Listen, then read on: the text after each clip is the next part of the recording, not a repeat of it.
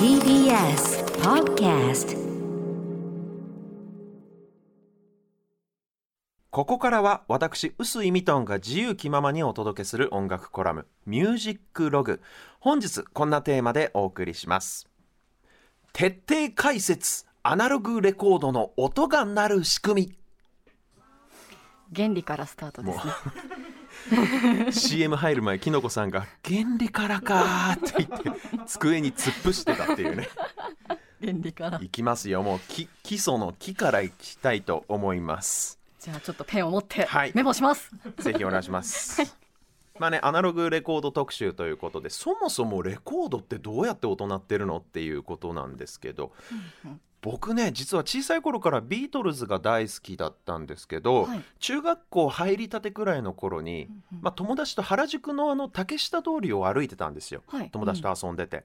で竹下通り歩いてたら「ゲットバック」っていうビートルズグッズの専門店っていうのがあってえー。それをたまたま発見したんですよね。はい。で当然ビートルズ好きだからうわーこんなお店あるんだと思って、うんうん。で2階にあったんですけど2階に上がって中入ってみたらもうビートルズにまつわるありとあらゆるいろんなグッズがはい。所狭しと並んでいてはい。で中に当然レコードもねあうん。のたくさんあったんですよ。はい。で僕はもう生まれた時から CD が世の中にあって、うん。もう生まれた頃にはすでに CD の方が生産量を上回っていたくらいのう状態なので当時レコードで音楽聴いたことはなかったんですけど、はい。その日本版の小さなシングルレコードっていうのがなんかフォントとかデザインとかがすごいレトロで可愛くてでえーなんかこれすごいおしゃれと思ってそれこそ本当グッズとして聞くあてもないのにそのレコード1枚ちょっと買って帰ったんですよお小遣いで。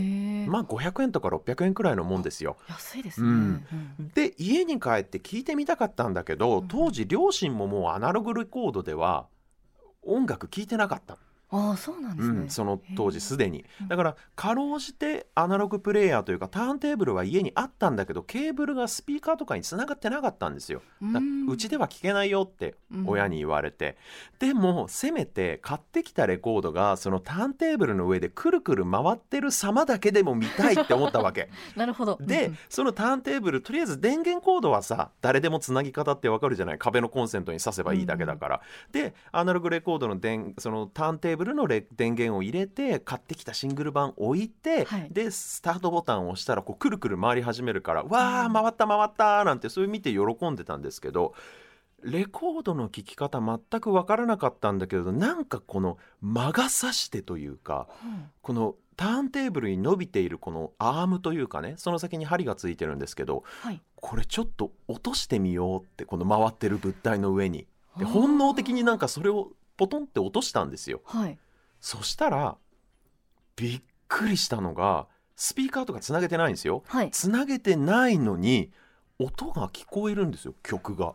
音が聞こえる。ビートルズの曲がどっからともなくなんか電車の中でさ、隣の人のイヤイヤホンからなんか音漏れがシャカシャカ聞こえるみたいなことってあるじゃないですか。あありますあります。ああいう感じでかけてる曲がシャカシャカどっかから聞こえてきて、えこれどっから音聞こえてんのスピーカー今繋いでないのにってすごいびっくりして、でよくよく聞いてみたら、はい。そのレコードの針がレコードの上をその摩擦というかね、あの当たってるわけじゃないですか。その摩擦音で音楽がシャカシャカ聞こえてきてるんですよ。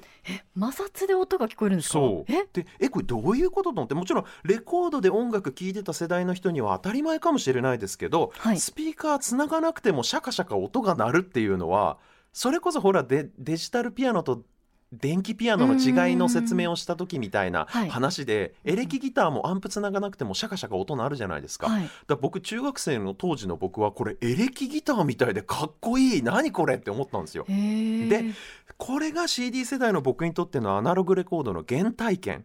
つまりスピーカーからちゃんと通した聞いたちゃんと通して聞いた音じゃなくて、シャカシャカ鳴ってる実音今日はねこれニードルトークっていう名前もちゃんとついてる現象なんですよ。ニードルって針ね、はい。で針がしゃべるっていう意味で。へー。これねちょっともうぜひ CD 世代というかデジタル世代のきのこさんに、はい。このスピーカーつながなくてもレコードって音が実は出るんだよっていうこの現象をどうしても体験してほしくて、スタジオにターンテーブル持ってきてますのでというか用意してもらったんでこの場でやってみようと思います。ちょっはいとよく耳を澄まして聞いてください、はいお願いします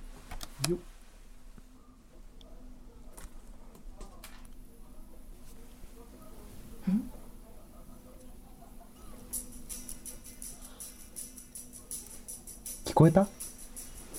一応これはシャカシャカしてます、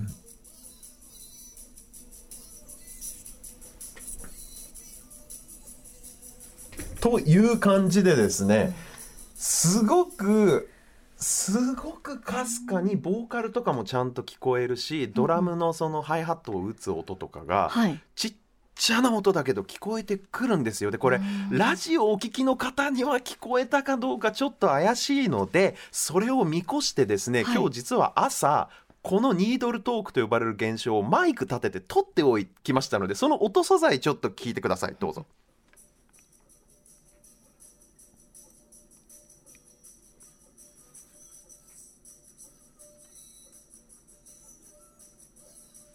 という具合でね実際になってるでしょ。これねレコードプレーヤーに耳をギリギリまで近づけるとこのくらいの音量で聞こえます。あもう本当さっきシャカシャカしか聞こえなかったですもんね。これねなんでこの音がじゃあ鳴るのかっていう原理を今から説明していきたいと思います。はい音っていうのはそもそもは物体の振動により生まれますよね、はい。でまあ例えばギターの弦とか太鼓の皮とかね、うん。物体が振動するとそれが空気を振動させる。でその空気の振動を耳の鼓膜がキャッチしてそれが脳が音として認識するわけです、はい。その空気の振動っていうのは言い換えれば波ですね、うん波動というか、うんうん。で音には3つの要素があってまず1つは音程。はい2つ目音量、はい。まあ大きいちっちゃいね。そして音色。うん。どんなサウンドか。この3つの要素があるんですけどまず1つ目の要素である音程っていうのはこの波の波長で決まります。つまり振動が1回分行って帰ってくるまでの水平方向の長さ。横軸です。うん。音の、えー音量。2つ目の要素。音量っていうのははい。波の高さですどのくらいの振れ幅かあっていう、はいはいはい。だまあ縦軸ですねの長さで決まります。うんで3つ目最後の音色っていうのはその波の山なりのこのカーブの滑らかさ。どんな形の山形を描くかっていうその形で決まります音色は。ついてこられていますか？皆さん。いやもう私今もうあの もう頭の中ちんぷんかんぷんになってます。とにかくまあ理科とかで習うその波形っていうのを皆さん思い描いてください。波ね。はい。でその波のこう横軸がうん。音程。縦軸が音の音量。大きさですね。でかさ。で山の形どんな滑らかな線を動いて、えー描いているかっていうのが音色なんですよ。つまりはい。音っていうのは実は図形として表現することができるっていうことなんですよ。ということはですよこの空気の振動の形つまり波の形を図形として記録することさえできればうんうん。すなわちそれは音を保存することができるっていうことなんですよ。でこれに最初に気づいたのがフランスの技師レオン・スコットという人です。1857年に発明したフォノトグラフという機械で波の形を、うんうん音の波の形を記録ししたんですよ。でこれどんな原理かっていうと地震計みたいなものです。つまり、うん、あのー針空気の振動によって動く物体に針をつけてその針の先に何だろう墨みたいなものをつけておいて、はいその先に紙を置いとくそうすると針が震えたのでその図形が紙に書かれるじゃないですか、まあ地震計ですよね、うんそうすることによって空気の動きを初めて図形に変換した人なんですこの人。ただし平面図形として記録しただけなので当時の技術ではそれを再生することはできなかった。うん。記録はできるけどうん。再生はできない。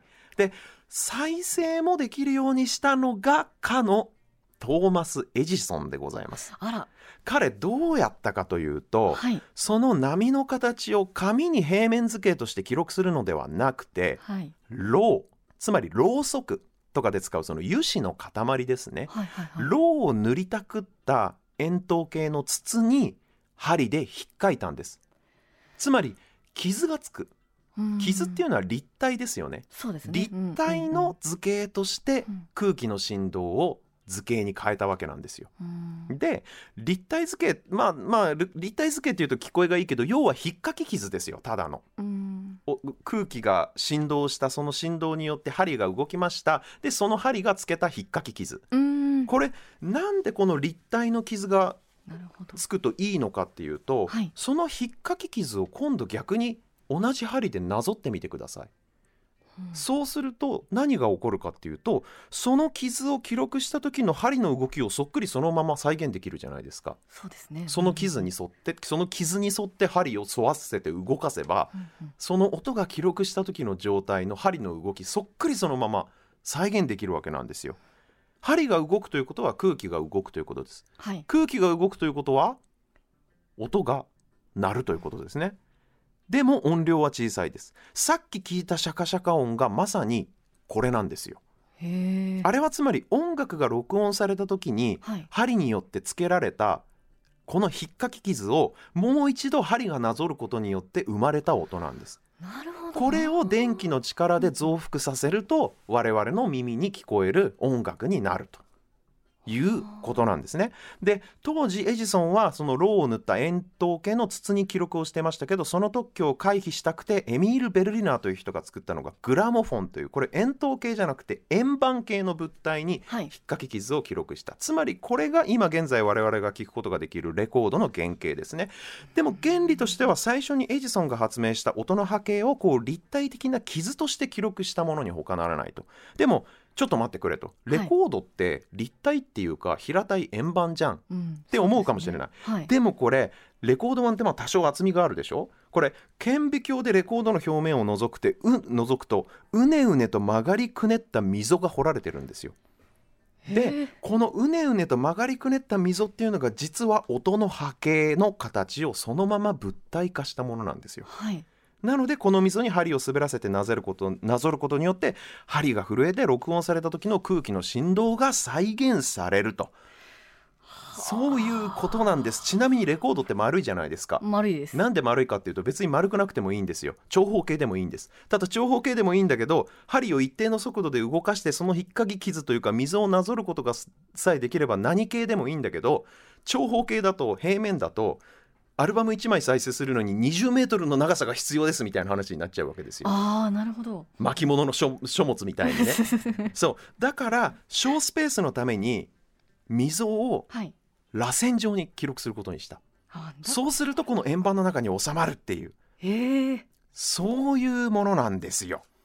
でもう時間がなくなってきましたけど もう CD との違いを僕は説明したかったんだけど時間がない。CD といえばじゃあね一方でねそのデジタルとアナログレコードの違いは何なんですかってこれもう超簡単に言いますね時間ないんで、はい。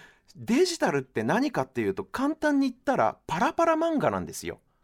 CD の規格だとね、パラパラ漫画ってわかりますよね？ノートの端とかに、うんね、コマ割りで絵を描いてってパラパラってめくると、はい。こうなんとなくつながったアニメーションになるっていう。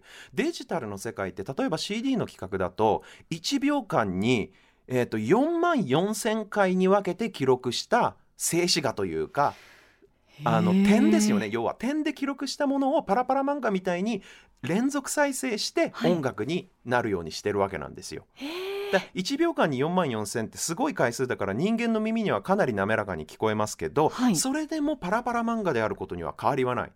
つまり時間の流れ的には欠損してる情報がたくさんあるわけですよ。はいただのコマなんでうんうんうん点はいくらたくさん点があっても点は点じゃないですか。そねそれに対してアナログレコードっていうのは螺旋状に波形の形を途切れることなく点ではなく線で記録してるのがアナログレコードなんでもういろいろねレコードは温かみのある音質とかぬくもりがあるとか言いますけどそういう感情論ではなくてメディアとしてのスペックが全く違う段違いなんですよ。記録されてる情報に時間軸上明らかに欠損があるのがデジタルないのがアナログなんですそして何よりやっぱり物体がその場で振動してその場で空気を鳴らして音楽を作ってるっていう意味ではこれはもう人間の声とかうん。楽器と全く同じ種類のものなんですよ。アナログレコードっていうのは。これ曲かける時間ありますか？最後にすっごいディレクターの機嫌が悪そうだなじゃあせっかくなんでさっきあのニードルトークっていうシャカシャカで聴いてた曲を実際の音でスピーカーにつなげてかけてみます。よいしょ。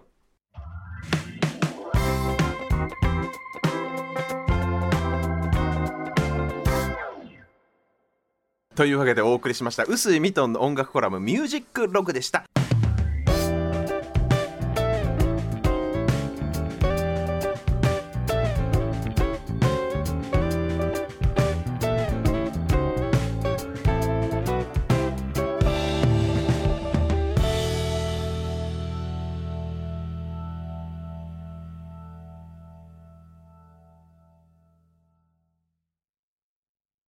TBS ワシントン支局の樫本照之と涌井文明です。ポッドキャスト番組「週刊アメリカ大統領選2024」では大統領選の最新の情勢やニュースを深掘り。現場取材のエピソードや舞台裏も紹介しています。毎週土曜日午前9時頃から配信です